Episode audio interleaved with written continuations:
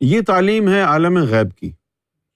اس تعلیم کے لیے ضروری ہے کہ کوئی عالم غیب سے نیچے آئے، انسانی صورت اختیار کر کے، انسانوں کے بیچ میں رہے اور پھر ان کو ضم کرے۔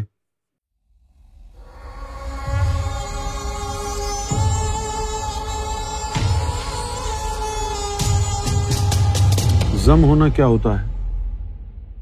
اب جب ہم چائے بناتے ہیں تو پہلے پانی کو ابالتے ہیں۔ پانی ابلتا ہے، پھر اس میں پتی ڈالتے ہیں۔ تو پتی ڈالنے کے بعد پھر اس میں چینی ڈالتے ہیں۔ چینی ڈالنے کے بعد پھر اس میں دودھ ڈال دیتے ہیں۔ اور پھر جب ابال آتا ہے، اب وہ چائے بن جاتی۔ ایک کمپاؤنڈ چیز بن جاتی۔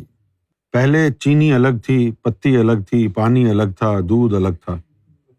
پتی، پانی، چینی، دودھ۔ چار چیزوں کی الگ الگ پہچان تھی۔ اب اس کو کہتے ہیں چائے۔ اب اس کی ایک پہچان ہو گئی۔ اگر آپ یہ چاہیں کہ اب چائے میں سے دودھ الگ کر دیں، تو کر سکتے ہیں آپ۔ یا چینی کو الگ کر دیں، یا پتی نکال دیں، دوبارہ دودھ بن جائے۔ یہ بلینڈنگ ہے۔ یہ علم جو ہے، پہلی دفعہ اس دنیا میں کھولا گیا سرکار گور شاہی کی بارگاہ سے۔ اب اس علم کا مقصد کیا ہے؟ اس علم کا براہ راست کوئی مطلب اور مقصد نہیں ہے۔ تو پھر کیا مقصد ہوا؟ جب مقصد ہی نہیں ہے۔ جن لوگوں کو سرکار گور شاہی کی ذات سے محبت ہو گئی اور ایسی محبت ہو گئی کہ اب ان کا سرکار گور شاہی کے بغیر گزارا نہیں۔ دل و جان سے، تن من دھن سے وہ سرکار گور شاہی کو چاہنے لگے۔ اور سرکار بھی ان پر مہربان ہو گئے۔ انہیں اپنی محبت، اپنی قربت سے نوازا۔ اور پھر کہا، المعرو من احبا۔ کہ جس کو جس سے محبت ہوتی ہے، وہ اس کے ساتھ ہوگا۔ تو اب ان لوگوں کو سرکار نے جن کو محبت کی ہے، ان کو اپنے عالم میں اپنے ساتھ رکھیں گے۔ اب اپنے عالم میں ساتھ رکھنے کے لیے، عالم میں جانا ہوگا تب ساتھ رہیں گے نا؟ تو پھر اس لیے تاکہ یہ سرکار کے عالم میں جا سکیں، ان کی روح کو سرکار اپنے عکس میں ضم کرتے ہیں۔ اس وجہ سے کہ وہاں پر انسان نہیں جا سکتا۔ اب انسان نہیں جا سکتا تو پھر جن سے کو محبت دی ہے وہ کیسے جائیں گے؟ اس کا یہ طریقہ ہے کہ بھائی اگر دیکھیے آپ، کسی ملک میں اگر چینی بینڈ ہے، دودھ بینڈ ہے پتی بینڈ ہے اور آپ چائے کے رسیاں ہیں۔ تو آپ چینی، پتی اور دودھ کے بجائے چائے بنوا کے لے آئیں۔ وہ بینڈ نہیں ہے۔ اس عالم میں انسان نہیں جا سکتا نا۔ لیکن انسان کی روح اگر مکس ہو جائے اور چائے بن جائے، اب وہ انسان نہیں رہا۔ جب وہ انسان نہیں رہا، تو پھر اس کی جو ہے، اس عکس کی وجہ سے اس کی رسائی سرکار کے عالم تک ہو جائے گی۔ اس کو بلینڈنگ آف سولس کہتے ہیں۔ یہ علم پہلے دنیا میں آیا نہیں، لیکن اس طرح کے آئیڈیاز آئے لوگوں کو، جس طرح منصور حلاج کو یہ گمان ہوا۔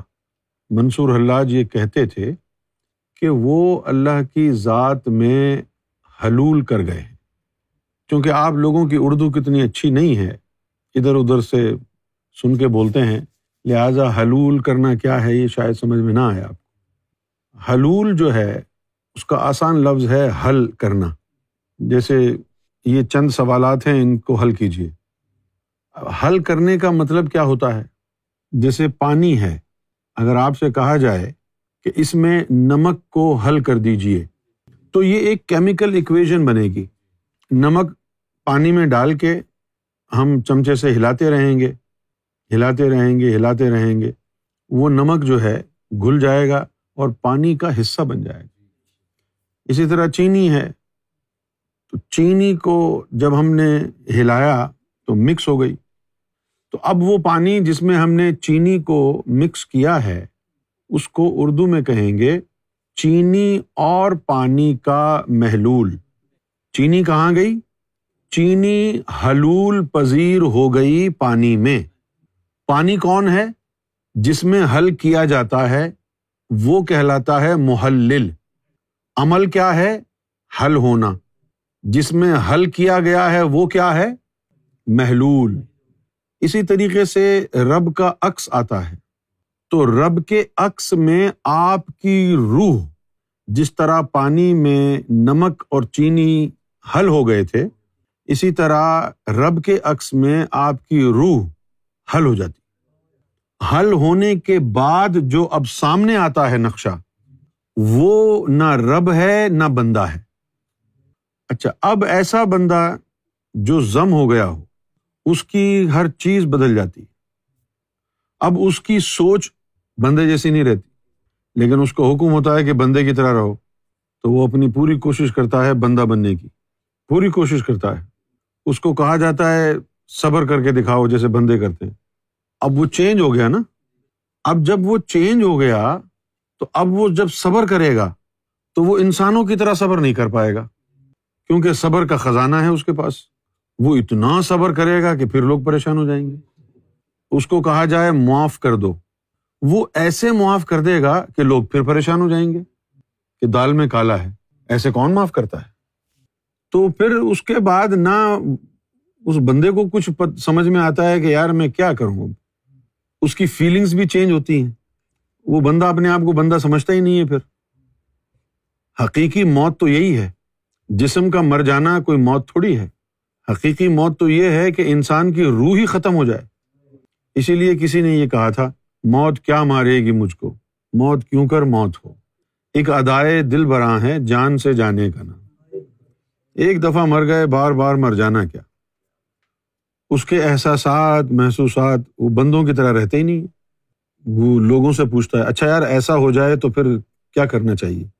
ویسا ہو جائے تو کیا کرنا چاہیے؟ تو پھر لوگ اپنے اپنے مشورے دیں گے کہ بھائی ایسا کرو، ویسا کرو۔ وہ سارے لوگوں کی بات سن کے کہتا نہیں، یہ تو سب غلط ہے۔ میں ایسا کیسے کر سکتا ہوں؟ میں ایسا نہیں کر سکتا۔ لیکن اگر وہ لوگوں کی بات مان لے اور کرے، تو پھر لوگوں کو ثبوت مل جائے کہ یہ واقعی ابھی بھی بندہ ہے۔ لیکن وہ اس سے ہوتا نہیں ہے۔ کیونکہ اندر جو چیز ہے، وہ تو رہی نہیں۔ بھائی اگر آپ نمک بیچتے ہیں، نمک کی دکان ہے اور کوئی نمک خریدنے کے لیے آئے اور آپ اس کو کہیں کہ یہ لو بھائی یہ ہے، نمک لے جاؤ۔ وہ بندہ کہے گا، یہ تو پانی ہے۔ اور آپ کہیں کہ نہیں یار، اس پانی میں میں نے نمک ملا دیا ہے۔ تو کہتے جی میرے لیے تو بےکار ہے ابھی مجھے تو نمک چاہیے۔ باوجود اس کے کہ اس میں نمک کی تاثیر ابھی بھی ہوگی، کوئی تسلیم نہیں کرے گا اس کو نمک۔ اسی طرح جب کوئی بندہ زم ہو جاتا ہے تو اس کا اٹھنا، بیٹھنا انسانوں کی طرح ہی ہوتا ہے، لیکن اس کا کردار انسانوں کی طرح نہیں ہوتا۔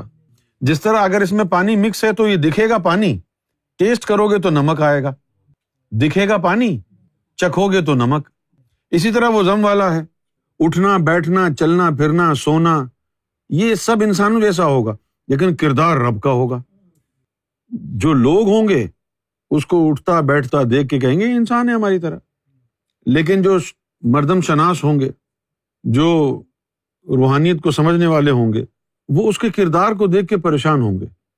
یہ کردار کیسے کیا یہ نقل کر رہا ہے؟ نقل بیس سال تک تو نہیں ہوتی۔ نقل تو بیس دن تک ہوتی ہے۔ تو یہ ایک ایک عجیب و غریب، انسانی عقل سے ماورا ایک روحانی یہ ترکیب ہے۔ اور یہ بس آگے کی چیز ہے۔ فناف شیخ وغیرہ سے آگے کی چیز ہے یہ۔ اس میں یہ ہوتا ہے کہ بندے کی جو روح ہے نا، وہ تو رہی نہیں۔ فرض کیا کہ آپ کی روح ایک نمک ہے۔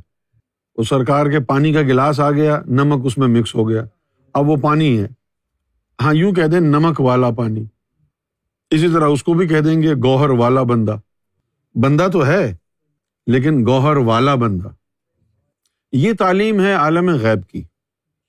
اس تعلیم کے لیے ضروری ہے کہ کوئی عالم غیب سے نیچے آئے، انسانی صورت اختیار کر کے، انسانوں کے بیچ میں رہے اور پھر ان کو ضم کرے۔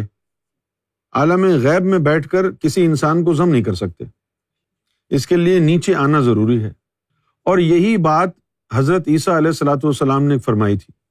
جب عیسیٰ علیہ السلام نے کہا I go and prepare a place for you جب عیسیٰ علیہ السلام نے کہا کہ I will take you to a place which no eyes have ever dreamed of no hearts ever conceived of no ears have ever heard of he was in talking about paradise کیونکہ paradise تو دیکھ چکے تھے لوگ موسا علیہ السلام، ابراہیم علیہ السلام نو علیہ السلام، آدم علیہ السلام کے ماننے والے دیکھ چکے تھے نا؟ تو پھر عیسیٰ علیہ السلام کون سی پلیس کی بات کر رہے ہیں؟ ان کا اپنا کوئی جاگیر ہے، اپنا کوئی جہان ہے۔ کہ جہاں پر وہ اپنے خاص لوگوں کو لے کے جانے کا وعدہ کر رہے ہیں۔ اور پھر یہ بھی کہہ رہے ہیں کہ I go and a place for you تو جنت تو آلریڈی پریپیئرڈ ہے، اس کے بارے میں تو نہیں کہہ سکتے کہ آئی ایم گوئنگ ٹو کون سا انہوں نے وہاں مکان بنوانے؟ تو اس مقصد کے لیے جب سیکنڈ کمنگ آف جیزز ہے second coming of Jesus is meant to give people this extraordinary extra celestial life اس کے لیے عیسیٰ علیہ السلاۃ والسلام کو زمین پہ آنا پڑا۔ اس لیے کوئی باپ نہیں ہے۔ اللہ تعالیٰ نے قرآن شریف میں کہا کہ بھائی، ہم نے کہا کن اور بیوی مریم جو ہے، حاملہ ہو۔ یہ ضم کی تعلیم ہے۔ اس طرح کا مغالطہ ہوا تھا منصور حلاج کو، لیکن وہ بات ایسی تھی نہیں۔ کیونکہ ابتدا میں انہوں نے یہ کہا، میری روح اللہ کی ذات میں حلول کر گئی۔ ان الحق ان الحق۔ لیکن جنید بغدادی نے جب ان کے خلاف فتویٰ دیا اور کہا کہ اس کو پتھر مار مار کے ہلاک کر دو، تو پھر وہ کہنے لگا کہ مجھے کیوں مار رہے میں نے تھوڑی کہا تھا۔ اچھا ایک تو ہمارے پاس مثال ملتی ہے ان کی، منصور حلاج کی، اور دوسری ہمارے پاس مثال ہے بابا بلے شاہ کی۔ بابا بلے شاہ کو اللہ تعالیٰ کی طرف سے ایک خاص عنایت تھی، اور وہ خاص عنایت یہ تھی اچھا اس میں بھی مرشد کا عمل دخل ہے، کیونکہ مرشد کے ساتھ ان کا جو تعلق تھا، وہ بڑا گہرا تھا۔ مرشد سے بڑا عشق تھا۔ انہوں نے ایک جگہ یہ فرمایا بھی، بلا شو اساں تھی وکھ نہیں، پر ویکھن علی اکھ نہیں۔ شو کہتے ہیں بادشاہ کو یعنی مرشد کو۔ تو انہوں نے کہا کہ اے بلے شاہ، مرشد ہم سے جدا نہیں ہے، لیکن دیکھنے والی آنکھ نہیں ہے جو دیکھ سکے ہمارے ملاپ کو۔ اچھا یہی عالم جو تھا، وہ شمس تبریز اور مولانا رومی کا تھا، مرشد کے ساتھ جو تعلق، بڑا گہرا تعلق۔ مولانا روم جو تھے، اتنا گہرا تعلق تھا، آپ اندازہ لگائیں۔ مولانا روم کا اور ان کے مرشد کا گہرا تعلق اتنا تھا کہ مولانا روم جو ہے، درس دیا کرتے تھے لوگوں کو۔ تو ایک دفعہ کیا ہوا؟ علاقے کی ایک پروسٹیٹیوٹ وہ مولانا روم کے بارے میں بہت سنی سن چکی تھی۔ اور سن سن کے اس کے دل میں اشتیاق پیدا ہوا کہ مولانا روم کو جا کے دیکھوں، ان کی تعلیم کیا ہے۔ تو اس نے کیا کیا؟ مردوں جیسے کپڑے پہن لیے اور مردوں کا بھیس بھر کے اور وہ آ گئی مولانا روم کی مجلس میں۔ اچھا کچھ لوگ جو پھیرا لگاتے تھے اس کے پاس انہوں نے پہچان لیا اور وہ کھڑے ہو گئے اور اس کو ہاتھ پکڑ کے باہر نکال کے لے گئے اور اس کو جو ہے مارنے لگے۔ کہ تم یہاں لوگوں کا ایمان برباد کرنے کے لیے آئی ہے؟ اس نے کہا جی میں کسی کا ایمان برباد کرنے کے لیے نہیں آئی۔ جس طرح تم یہاں سننے کے لیے آئے ہو، میرے دل میں بھی شوق پیدا ہوا کہ میں بھی آ کے سنوں۔ لیکن کوئی ماننے کو تیار نہیں تو ایک بزرگ آ گئے بیچ میں اور کہا کہ اس عورت کے اوپر کوئی ہاتھ نہیں اٹھائے گا۔ لوگ اس بزرگ کے بھی خلاف ہو گئے اور لوگوں نے اس بزرگ کے اوپر بھی جو ہے پتھر وتھر مارنا شروع کر دی خیر وہ بزرگ جو تھے، وہ اس طوائفوں کو بچا کر لے گئے۔ پھر یہ لوگ جو تھے، واپس مجلس میں آ کے بیٹھنے لگے مولانا روم کی۔ تو مولانا روم کھڑے ہو گئے اور مولانا روم نے کہا کہ وہ جو بزرگ تھے، تم ان کو پہچانتے ہو؟ وہ کون تھے؟ لیکن نہیں، ایسے کوئی بوڑھا تھا۔ انہوں نے کہا، وہ میرے مرشد تھے۔ اب تم یہاں سے چلے جاؤ، میں تم لوگوں کو درس نہیں دے سکتا۔ تو تصوف میں آنے کے بعد انسان کو اپنے کردار پر بھی، اپنی گفتار پر بھی کام کرنا پڑتا ہے، اپنے نفس کے ساتھ ساتھ۔ تو بابا بلے شاہ کے بارے میں میں بتایا، بتا رہا تھا آپ کو کہ یہ چند لوگ ہیں جن کے بڑے خاص تعلقات ہیں اپنے مرشد سے، جیسے کہ نظام الدین اولیا اور بابا فرید کا تعلق مشہور ہے۔ اور پھر امیر خسرو اور نظام الدین اولیا کا تعلق۔ یعنی ایسا تعلق ایسا تعلق کہ آپ سنیں تو حیران رہ جائیں۔ اب یہ جو امیر خسرو تھے، یہ ندیم بھائی کی طرح تھے۔ کیونکہ ندیم بھائی کا تو حال یہی رہا ہے۔ کوئی ریاضت نہیں، کوئی مجاہدہ نہیں۔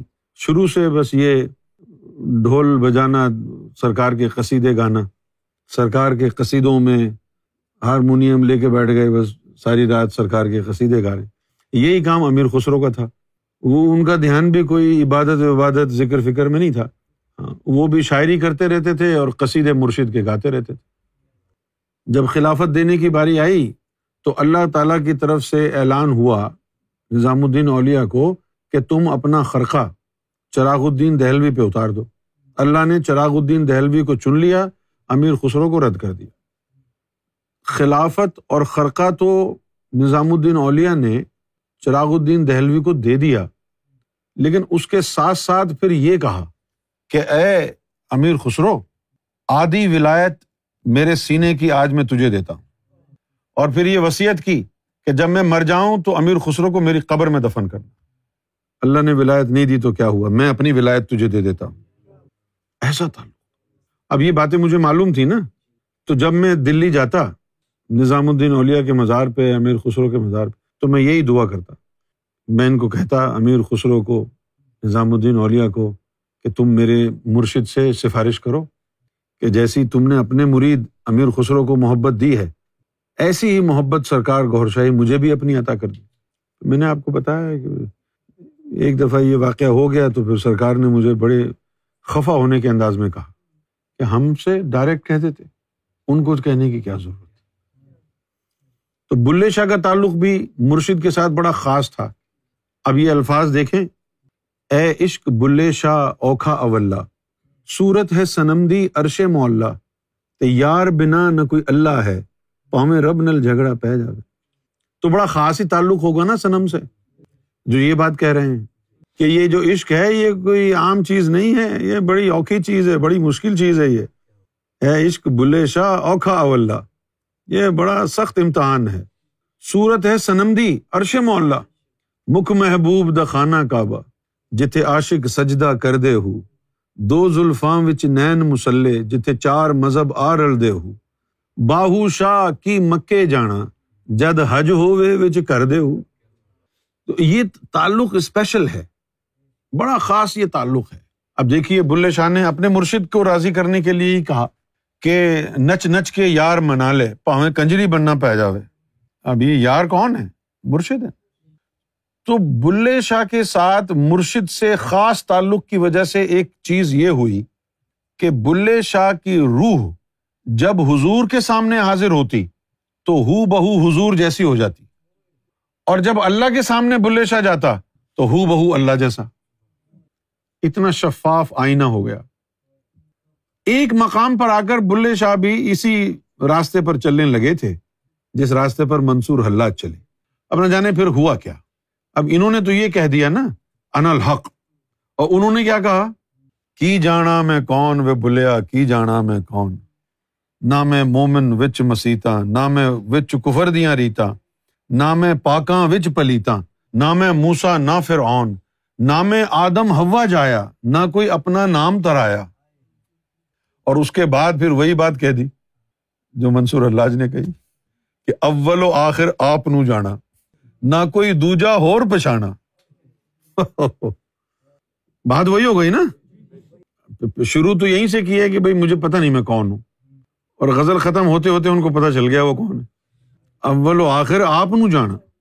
اب میں اول و آخر ہوں۔ اب یہ تو چیز اس نے کہا تھا نا I am the alpha and omega I am the light of the heavens that's what Jesus said but look at this Bulleh Shah also said that I am alpha and I am omega I don't know who I am and next minute I am everything تو یہ ایک خاص، یہ ایک خاص کیفیت ہوتی جس طرح خواجہ غریب نواز کے جو مرشد تھے، عثمان ہارونی رحمۃ اللہ علیہ، وہ کیا کہہ رہے انہوں نے یہ کہا کہ مجھے معلوم نہیں، نمی دانم کہ آخر چوں دمے دیدار می رقصم مگر نازاں بئی ذوقے کہ پیشے یار می رقصم جانے کیوں؟ جب مرشد یار سامنے آتا ہے تو میں خود بخود ناچنا شروع ہو جاتا ہوں۔ مجھے پتا نہیں ایسا کیوں ہوتا ہے، لیکن یہ جو میرا ذوق بن گیا ہے، مجھے اس پر فخر ہے کہ میں یار کے سامنے ناچ رہا ہوں۔ اب یہ جو بلے شاہ کو ملا، منصور حلاج کو ملا، ہے نا بھائی؟ جو بلے شاہ کو مقام ملا، جو مولانا رومی کو ملا، جو منصور حلاج کو ملا، کہ رب کے سامنے جائیں تو اس جیسی صورت ہو جائے، حضور کے سامنے جائیں، اس جیسی صورت ہو جائے ایک نے کہا ان الحق. دوسرے نے کہا، اول و آخر، آپ نو جانا. یہ تمام چھوٹے چھوٹے روحانیت کے راز تھے۔ اگر یہ ایک فیصد ہے، تو زم کی تعلیم سو فیصد ہے۔ اب ذرا غور فرمائیے کہ اگر کوئی زم ہو جائے، تو اس کا کیا حال ہوگا؟ پھر یہ ان الحق وغیرہ کہنا تو اس کے لیے بچوں کا کھیل ہے نا؟ تو ایسی اعلیٰ چیز ہے یہ۔ یہ زم والا بھی عجیب ہو جاتا ہے۔ ایک بندے کو میں نے دیکھا اپنی آنکھوں سے کہ وہ سرکار کی تصویر کو چومتا، روزانہ۔ لیکن ایک دن میں نے بڑا عجیب منظر دیکھا۔ ذہن تو میرا پروسیس نہیں کر سکا۔ کیا دیکھا؟ کہ وہی بندہ جو سرکار کی تصویر کو روز چومتا ہے۔ ایک دن میں نے دیکھا کہ اس کی تصویر لگی ہوئی ہے اور وہ ہاتھ جوڑ کے کھڑا ہے۔ اب میں یہ سمجھنے لگا، یہ کیا ہو رہا تو میں نے اس کو کہا کہ شاید تم کو غلط فہمی ہو گئی ہے۔ تم سمجھ رہے ہو کہ سرکار کی تصویر ہے یہ تو تمہاری ہے۔ تو یوں جھٹکا لگا اس کو اور کہنے لگا اچھا یہ میری تصویر ہے۔ پھر اس کو سمجھ میں آیا تھوڑی دیر بعد۔ کہنے لگا ہاں یار، یہ میری ہی تو تصویر ہے۔ میں سمجھا کہ سرکار کی۔ اس لیے وہ پیچھے بیٹھ گیا۔ ایسے بھی لوگ ہیں۔ یہ میرے لیے بڑا عجیب واقعہ ہوا جو میں نے دیکھا۔